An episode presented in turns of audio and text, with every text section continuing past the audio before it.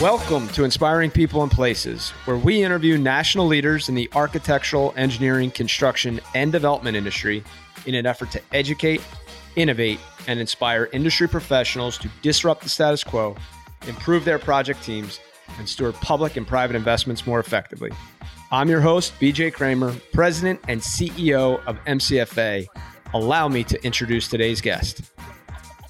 All right, inspiring people and places. Excited for our next guest. Before I read his bio, we've talked about infrastructure and the state of infrastructure in the United States, the effect that that may, you know, infrastructure investment has on our nation, and the safety of that infrastructure or, or the effect of that infrastructure on public safety.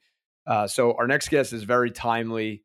Uh, Dan Hauber is vice president at Transportation Resource Association (TRA). He has over 25 years specializing in transportation operations, maintenance, and safety projects. He focuses on key business process elements such as plans, procedures, rules, structures, and implementation practices. And he works closely with transportation authorities and government agencies. Dan, excited to have you on the show. Uh, welcome. Thank you, BJ. I'm excited to be here. And and I should should uh, point out Philadelphia native, Philadelphia educated, uh, UPenn, Temple, and Villanova University. So uh, go Philadelphia. Uh, hit them all. that's right.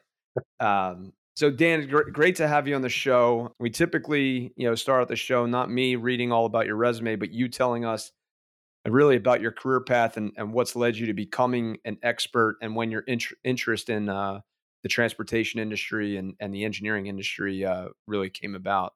So where did it all begin? Uh, would you like the 30 second version or the uh, the, the 10 minute? Give version? us the 10 minute Some, version. Somewhere in between. We, we gotta okay. we gotta have some um, detail to this. Expertise okay, right. doesn't so, grow overnight. Uh, we we talked a little bit about, or uh, you mentioned uh, education. You know, the the only reason that I ever got into the University of Pennsylvania was because my father worked there. So I was I was a terrible student. Uh, so uh, you know, and, um, when I was growing up, um, my uh, my my parents lived in Collingswood, which is um, two towns uh, outside of Philadelphia here, just just on the other side of the river in, uh, in New Jersey. They they still live there actually. And my father worked at, at Penn. So my father, when when he was still in that job when he was younger, would take the train. Uh, he would take the Patco high speed line from Collingswood into Eighth and Market here in Center City. And then he would take the L um, from Center or from uh, Eighth and Market out to 34th Street yep. uh, out to Penn's my, campus. My wife and, does uh, the exact same commute to uh, Children's Hospital, so I, I know. Okay, I know well. Yeah. Yeah, it's uh, it's probably a little bit less uh, less colorful maybe than it used to be um, years ago when my father was doing it more. But uh, my my parents, uh, I'm I'm one of six kids, so so my parents were were a little bit you know sort of forced into uh, either you know free ranging uh, with with some of the some of the middle and, and older kids uh, like myself, or or uh, you know, in, in my father's case, having to put up with my company maybe more than he he might have liked sometimes. So so I, I, took that train ride with him a lot. Uh, as a kid, you know, even though I, have never really uh, received my mail in Philadelphia, you know, I, I uh, always sort of considered myself somebody who's who's grown up in the city. I, I spent a ton of time in West Philly as a kid, and and uh, you know even got to the point where where my parents, when I was still fairly young, probably uh, oh gosh, maybe ten or twelve, would would let me take the train into Center City on my own as well, and and that's just kind of how I grew up was was on trains like that. So when I started my undergraduate work at the University of Pennsylvania. I actually had an interest in engineering, was never really super with math. It's one of those one of those things that, that kind of held me back yeah. and and uh, you know that part of it scared me a little bit. I ended up urban studies is the the program uh, at the University of Pennsylvania, and it turned out to be a great choice for me.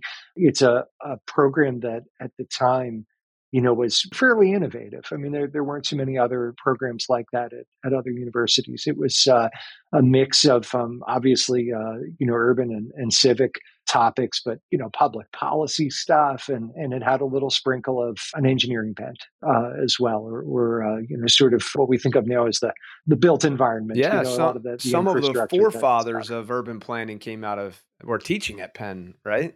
That, yes. that program was yes. built by Edmund Bacon. Yes. Uh, yep. And, yep. And and that that crew. I'll actually there, I'll actually were... put up a uh, I, I don't know when this was. The original. We'll put. We'll we'll link this in the show notes just as kind of a an aside. There's a YouTube 45 minute clip of how the city of Philadelphia was planned, and it's a mm. it's a big I'll I'll put it up. So a total aside to that, and and another aside while I'm on, you know, while I'm taking the mic from you, Mike Venuto, who is the chief engineer at Delaware River Port Authority, who oversees no, the PATCO, he is going to be a guest coming up here in March on the show. So we're uh, excited to have him. He'll be a good one. Yeah, he'll be a good one. Yeah, they have a lot going on over there. Sure do. Yeah, I mean, I I kind of grew up on on Patco, um, you know, and and uh, yeah, as as I was working through that undergrad program, I was lucky enough to have an internship uh, with the woman who ran the Broad Street subway at the time when when I was a, a junior huh. there at uh, at Penn. That was fascinating. That was um, a lot less gray hair ago and and a lot longer hair ago, but um, but that was fascinating. And and uh, I spent. She was just super, super generous with her time and, and made sure that I got exposed to just every aspect of, of how the Broad Street subway ran from administrative to maintenance to operations topics. So, so that kind of reinforced what I, what I already kind of liked about, about trains and subways and that kind of thing. And then I actually did have a, a sort of an internship, kind of a paid internship with, uh, the DRPA oh, okay. uh, after that. Um, so yeah, very very early on in in uh, their time when had just moved to One Port Center to that to that new Michael Graves building at awesome. the time. Yeah, that was uh, that was a great experience as well. And then, um, sort of atypical maybe of what happens the last few years. I, I, started this job. This job was actually posted within urban studies at, at Penn when I was a, a senior, and I, I was kind of getting the end of my senior year and, and looking for something. And at the recommendation of the program director, looked at this job and, and couldn't have worked out better for me. I, have been in the same job uh, with the same company for, for 25 years. Wow. You know, so, so far so good. I, I joke they haven't kicked me out. That's what counts. Talk to us about uh, what's, what's been the career path besides just, you know, talk to us a little bit about project experience and coming in as a, as a junior and rising to the rank of VP and, and the types of expertise you now have and, and the projects you oversee. Yeah. Talk to us about that path. I, was thinking about this uh, the last couple of days prepping to talk with you, BJ, and I, I realized that I've probably forgotten more than than uh, than I can remember project wise over the over the last few years. But you know, so we're we're a small company. TRA is a, a small company, and a lot of the things that I did 25 years ago I still do to some extent now, just because there's there's a decent amount of overlap in in our positions. When I started, the good chunk, a good chunk of my work, most of my work, was doing work for rail safety oversight, rail transit safety oversight programs, and our, our company has a number of, of contracts assisting state departments of transportation in those areas. So, you know, maybe fittingly enough, as a young analyst in this job, I spend a lot of time riding trains. we do a lot of uh, operations rules checks and procedures checks, you know, essentially doing mini safety audits every day. And that that's where I spend a lot of my time. And it's still true now. I mean, the analysts that are out in the office here, that's that's still a good chunk of what they do. Talk to us about what that safety audit looks like. You you hop on a train and what are you looking at? What are you looking for? Yeah. Yeah. So one of the principles of the way rail transit safety works and, and kind of the way it, it comes down from the Federal Transit Administration is um, there's some basic structures for basic requirements for what a, a, safety plan looks like for, for a transit agency, for a rail transit agency in particular, and what they're required to speak to in, in their safety plans. But the the rules, the procedures that each transit agency has are are generally um, specific to those transit agencies. There's a lot of commonality between them, but you've been around to a couple cities. You know, every transit agency is different. Unlike railroading, unlike maritime or, or aviation. You know, they're all a little different. So what we have to do to, to really execute those those operations checks well, and it's true for for maintenance as well, is to understand the transit agency's rules. So you know we have to kind of dive into that, know what they're required to do, and and then really look to see if they're if they're filling that. There's a certain amount of objective checks as well, where if if we see something that we think is potentially a has a safety impact or, or it could be an issue, even if it's not maybe called out in their rules, then we may need to take an extra step there and sort of point that issue out. But generally speaking, the, the, the first order of business is making sure that the transit agency is adhering to their own rules. So for me as an analyst starting out, for our analysts here even today, 25 years later, it's straightforward but important stuff like looking at compliance with speed limits, looking at compliance with how trains are berthed and how they exit stations, how doors are open and closed, uh, those kinds of things. Really, the the basic fundamental safety rules that uh, go into the operation of a rail transit agency. Do you find that most safety issues, uh, you know, all right, so I, I hear what you're saying. You go in, you ensure that, hey, you said that these were the rules of your of your agency. Mm-hmm. We're going to check, you know, we're going to be a, an auditor or a third party objective reviewer of this a little bit of safety assurance versus safety control, I guess, is a way I would say. Most of the issues that end up being accidents, and, and this is fresh in my head because of the derailment in Ohio that just happened. Human factors, I've studied human factors in, in decision making and in, in risk management. Is speed usually the issue, or is the infrastructure the issue? What I, and I haven't seen mm. any reports yet. I know we locally, I don't know how many years ago that was, that Amtrak derailed. Yes. Was that 10 years ago? Maybe more? It was about 10 years ago. Yeah. Yeah. Yeah. It's, it's been a few years. That's not the question I thought you were going to ask me, although it's close. um, so, I, yeah, I mean, I think that factors like speed are often are an issue, but but I think that if you compare that versus infrastructure. And I guess, you know, taking some liberty with the yeah, question, please do. Kind of please do. Morphing it into, into what I was expecting you to ask. There's like the, you know, Donald Rumsfeld used to say, you know, about the, the, the known unknowns yeah, and the absolutely. unknown unknowns. Yeah. And there's the elements that we sort of have rules around, right? Like speed and, and infrastructure maintenance and those kinds of things versus the things that nobody has, has maybe fully come to grips on the, the risk of yeah. Right. And my expectation would be based on past experience, but absolutely no firsthand knowledge of, of the situation in Ohio over the last couple of days.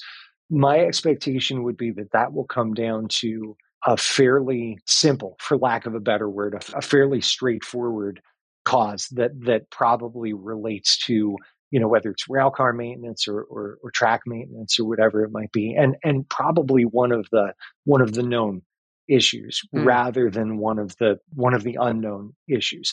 What gets interesting though to me and flipping it around the other way is a couple of things. One is in the transit world, one of the challenges from the Federal Transit Administration over the last few years has been to think more about risks that maybe we haven't traditionally thought of and and to try to to quantify those and to try, to try to get ahead of those rather than letting them sneak up on us of course. As in any industry it can be really hard to do that. I mean it's you know you get used to seeing what you see but maybe discounting bigger risks or, or more remote risks that that could still cause a major problem. So something like a cyber on the signals yeah Absolutely, absolutely. Uh, you know, I, I, was talking with one of our security guys today about there was an incident in the Carolinas a couple of weeks ago, and an, an attempted incident somewhere closer here within the last week or so in the Carolinas, maybe two, three weeks ago, uh, somebody went and shot up a couple of substations, yeah. electrical substations. And then there was a plot by uh, a couple, and I think they were close by here, Delaware, maybe some somewhere nearby, to do something similar in this area mm. um, recently. And, and the level of fortification, the level of, of hardness of those targets is maybe not as high as as it should be for the criticality of of what it is. And, and, and at the same time it's one of those risks that you know maybe people hadn't thought of uh, just sort of a brute force attack right. against against substations like that. But obviously the impact would be would be very very high if if something like that was successful. So i think you know thinking about yeah like cyber attacks against you know, sort of softer targets or, you know, even some of those simpler attacks like that, sort of dial back a little bit and think about what could possibly go wrong and, and, and be more realistic about the, the probability and the, uh, the, the likelihood and the, the impact of those things. I'm trying to remember his name. Black Swan was the book. Yeah. Um, Oof. Um, that's touching my memory too. Uh, I know what you're talking about. Nassim I we'll put it in the show notes also. That's that's the beauty of podcasts. Yeah. We get to keep talking and we'll we'll do the research later. But Black Swan events and it, it is all about like hey what's what's the realm of the impossible that it seems impossible but it, it may be more likely than than we recognize one of the incidents on that was the whole thought process of the somebody hijacking an airplane and turning it into a you know weapon of mass destruction, basically. Yeah, absolutely. So, kind of the next next question is over your career path. You know, I, I've always learned that the the safety officer on a construction project kind of reports up to to corporate or or to the project executive and separates it from production and quality control. Similarly, mm-hmm. you're coming in as an objective third party. How do you how do you balance that role? How do you communicate your findings when there's issues going on? Uh, any lessons in in kind of leading an organization from that outside cons- consultative role and and bringing those hmm. issues and then getting compliance in them, increasing yeah. compliance? This is super super important topic BJ. It's something that when we do job interviews, people of all levels of experience here, when when um, we're talking with our clients, it's something we bring up all the time. And and that that old book about how to win friends and influence people. You know, we have the the consultants version. You know, how to uh, deliver findings without being a jerk. I think is what it is. And and I don't I don't know for me that there's an absolute answer to it. I, I, think it's one of those things that that uh, just just like that book. I'm, I'm only half joking about yeah. that. I mean, I think there is some some relevance to it. There's four or five, six different you know good methods to that and certainly one of the things for us as a as a consulting company as a contractor is is making sure that we're aligned with what our client is looking for too. And often they have past experience that dictates whether the, the conversation is going to be uh, a little softer. Gee, it would be really nice if you would clean up your rule compliance in this area. Or if there's been past problems where it's going to turn into, um, you don't do this, we're going to shut you down. Right. you know, um, and, and uh, everywhere in between. So it's it's definitely something that we think a lot about and, and is really in in the the forefront of our minds when when we're doing our work. And to me, I feel like it's um you know, it's like everything good in life, like, uh, you know, foreign language, yoga, you know, math, you know, it's a practice, you know, and it's, you know, the more you do it, the better, the better you are at it. But it's, um, I, I think that, that there's a, there's a bunch of different ways to go about it and, and sort of reading the room. In our case, when we're doing those safety oversight projects, that includes both both our client, the safety oversight agency, and the other stakeholders in the room, often transit agency personnel, and and finding the right fit that way. I think that's that's where we have to be. So, uh, just so I clearly can you know see this, DOT typically would hire you, and then they would send you to a New Jersey Transit as an example. NJDOT would hire you. Yeah, exactly. Yeah, yeah. So safety oversight for rail transit is is different than it is for other for a lot of other modes of transportation. Rail transit in particular is done state by state. So so yes, that's exactly how that would work. You know, whether it's uh, New Jersey's Department of Transportation, Pennsylvania, you know, Michigan, whatever it might be. Where it's different is railroads, for example. Like we talk about the accident right. in Ohio that's overseen by the Federal Railroad Administration directly. And part of the the historical reason for that, among many others, is is because it is a national network versus some of the city-centered transit networks that that are you know sort of specific to a to a, gotcha. a location. Is Amtrak federal or is Amtrak run by state by state that it runs through? Yeah, Amtrak's federal. And one of the, the easy tests for that is because not just because it's interstate, uh, but but because it runs on the national railroad network. Okay. That's that's the difference. And it's it's a little bit of a gray area, but the way I think about it is like I, I mentioned PATCO earlier, mm-hmm. you know, mm-hmm. sort of my my ride to work here right. and, and uh, Mike Mike Venuto's uh, uh, place of work runs between states, runs between New Jersey and and Pennsylvania. I just a few minutes ago was talking with somebody from St. Louis. They have a system there that runs between uh, Missouri and, and Illinois. Still a transit system though, because it's a it's a closed system. So the feds view that as a as a rail transit system instead of a, of a railroad uh, like Amtrak. Gotcha. So in that example though, it's two states who you know I I know that DRPA is a bi-state agency, Port Authority, New York, New Jersey, bi-state agency. Yes.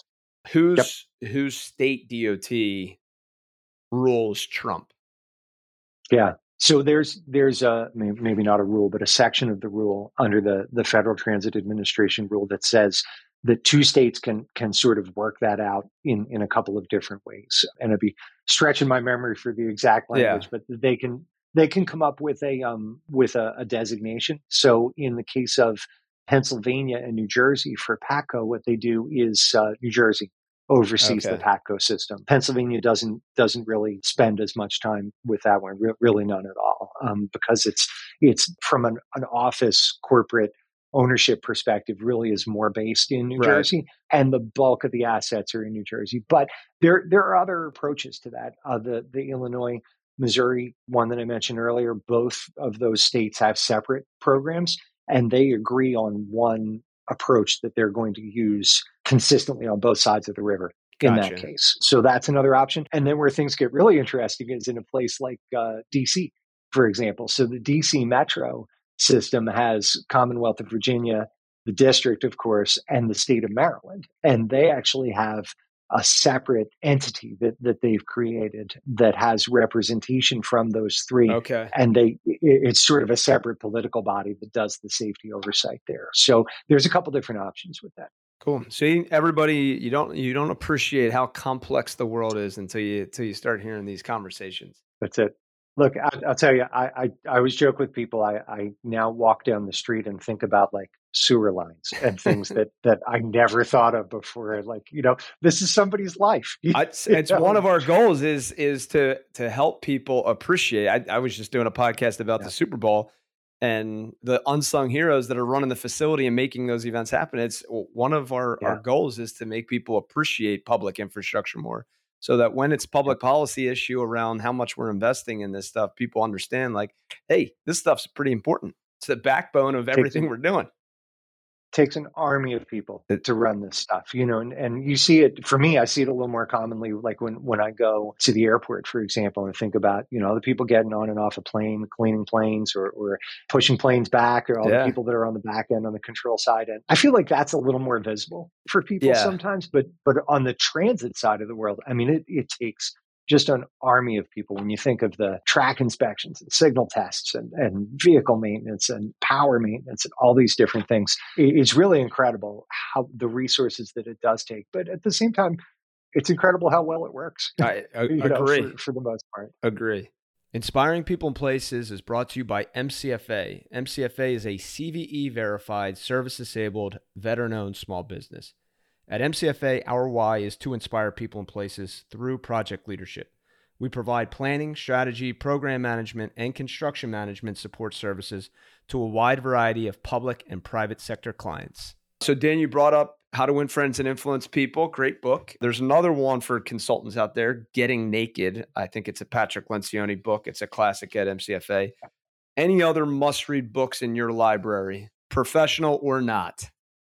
Yeah. One of the ones that I saw a lot on people's bookshelves over the last three or so years during political news spots uh, was The Power Broker by uh-huh. um, Robert, Robert Caro, which Oh gosh, yeah, about Robert Moses. Yeah, I can remember we were talking about my starting my career earlier. I can remember starting that twelve hundred page book. You know, at, at, one point, and I think I must have gotten on and off of a plane with that book probably about 50 times trying to finish it. But yeah, just such a, a, great book. And you think about infrastructure. And as we were talking a moment ago about everything that goes into operating infrastructure, to me, the power broker is an amazing view into obviously a specific specialized situation, but an amazing view into what goes into getting infrastructure built and, and, uh, or what could go into it. Without a doubt. I mean, you talk about the triangle of like technical solutions and operations public policy and and the financial yeah. you know the, the, the actual investment i agree that it's it's fascinating and very political eh, yes. you know he kind of the power broker as it as it states he kind of controlled the ball but now it's it's a lot more scrutiny on on how that stuff happens outside of the office anything that you're involved in in your community or family wise yeah, just getting a little bit more time to think about some of that stuff the last couple of weeks and months here. So I have been able to to dive into some other fun stuff.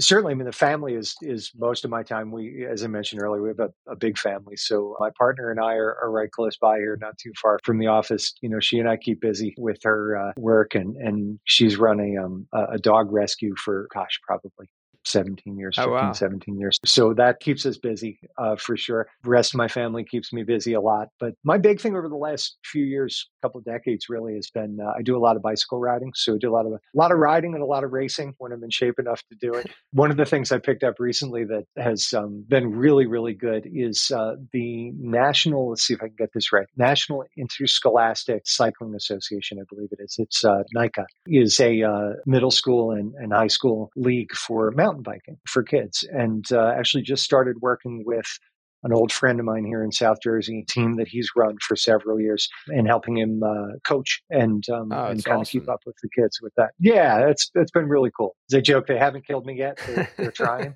but I'm still keeping up with them. And which has worked out. any any must ride uh, trails here in the Philadelphia area? Oh, there's there's tons of good riding in, in the Philadelphia area. What what's really interesting to me is um, years ago I, I had a uh, a coach, a guy that I was working with who was from West Virginia, and of course a little more rugged Yeah. uh, terrain wise out there. And and you know I told him one day I said, hey, I'm you know I'm going mountain biking this week, and he says, where the heck is there to mountain bike in New Jersey?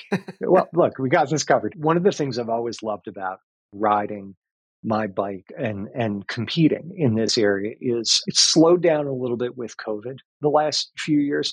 But it used to be the case where if you rode a couple of different disciplines, you did road racing, you did you know maybe mountain biking in the fall, cyclocross in in the in the um, or sorry mountain biking in the summer, cyclocross in the in the fall. You could race actually. Talk about things that people never see.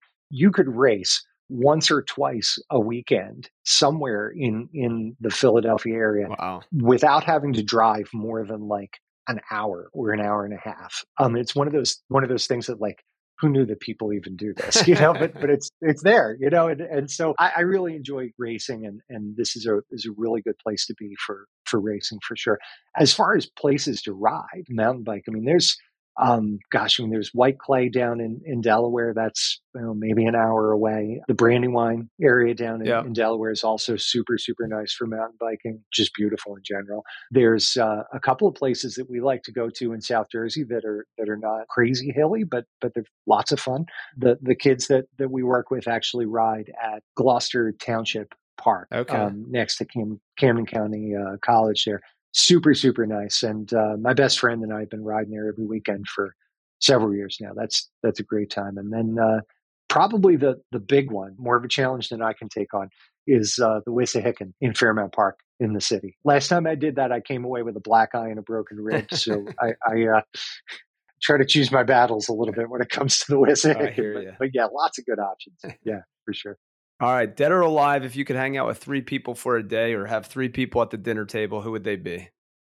Oh gosh, three people. Well, I'm a Philly guy, so so really high on my list. Probably my favorite musician is Ahmir Thompson, Questlove, Yeah. uh, from the Roots. I, I love the man. I mean, I, I just uh, so much admiration for for that guy. Definitely, he'd be at the table. Gosh, so many different interesting people to think about. You know, my brain really does go to music, so there would probably be a maybe Prince, maybe David Bowie is in there. You know, Okay. it's uh, something something in that in that area.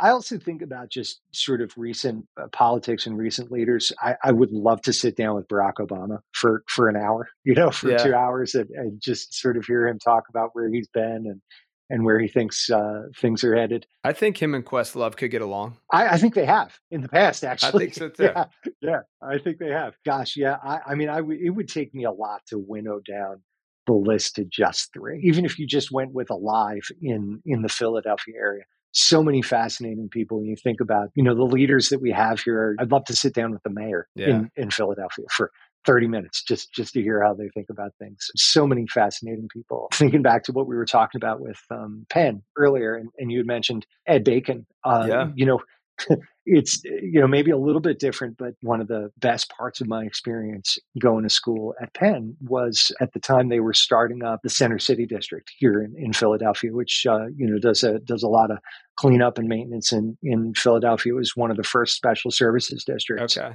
in the country. One of the guys that we had as a part-time professor out there at Penn was um, Paul Levy, who, runs Center City District, Yeah. who's just fascinating. I mean, he's just and and what what he's been able to do again in line with um, what we talked about those those things you don't see. What he's been able to do with the city of Philadelphia and important but but relatively straightforward things like lighting, you know, keep keeping sidewalks clean, you know, even thinking about uh, how they partner with the city and work to to keep vulnerable populations off the street when it's below freezing. Those kinds of things. Uh, to me, that's that's fascinating. So I, I think. Uh, yeah, I mean, I, would be well over my limit of three just getting people in the city here. That's all right. We we give we give uh, plenty of license to you for uh, taking the question where you want to go. Any favorite quotes? Hmm. No, not really. All right. Not really. You know, I, have I've spent so much time over the years reading books and philosophies from so many different angles, from so many different backgrounds, and and uh, you know they they tend to stick with me for for a day or a week or whatever, and then disappear. So, yeah. That's okay. And then uh, legacy. How do you want to be remembered? What do you want on your tombstone? Oh gosh, one of the things that that I have really enjoyed about the last 25 years of doing this job is I, I love working with people. I mean, I, I, love working with the people that we have here at TRA. I love working with the, the clients and the stakeholders that we had. So if I can go out, you know, roughly in that same space where, you know, most people didn't think I was a jerk, we got some good things done at work. I'll be happy. And then somewhere down the bottom, I, I, I wanted to say that that man made a, a mean guacamole. All that's, right. that's really that's that's that's my parting thought. Since since you're close, I want to try it. It's I, I get good feedback on it, you know, and I, I there's not much else that I can cook, so I got to stick with what, hey, what works for me. Stick to your strengths. All right. That's it. Dan, it was so great having you on the show. Thanks for what you do to keep us safe, keep our our rail system safe and uh, and going and appreciate your insight and your time. Great. Thank you so much, BJ. I appreciate it. All right. Hey, everybody. If you're enjoying this show, do us a favor and subscribe to Inspiring People and Places on iTunes, Spotify, or your favorite podcast hosting platform. We'd also greatly appreciate if you left us a review and shared this with other entrepreneurial public servants and all your friends and family in the AEC space. Be sure to visit our website, www.mcfaglobal.com. Sign up for our newsletter to stay in touch with us and learn about all of the projects and clients we're helping. Last but not least, we are hiring. We are always hiring. Do us a favor, take a look at what jobs we have open, contact us through our website, or connect with me on LinkedIn. Until next time, have a great rest of your week and a great weekend.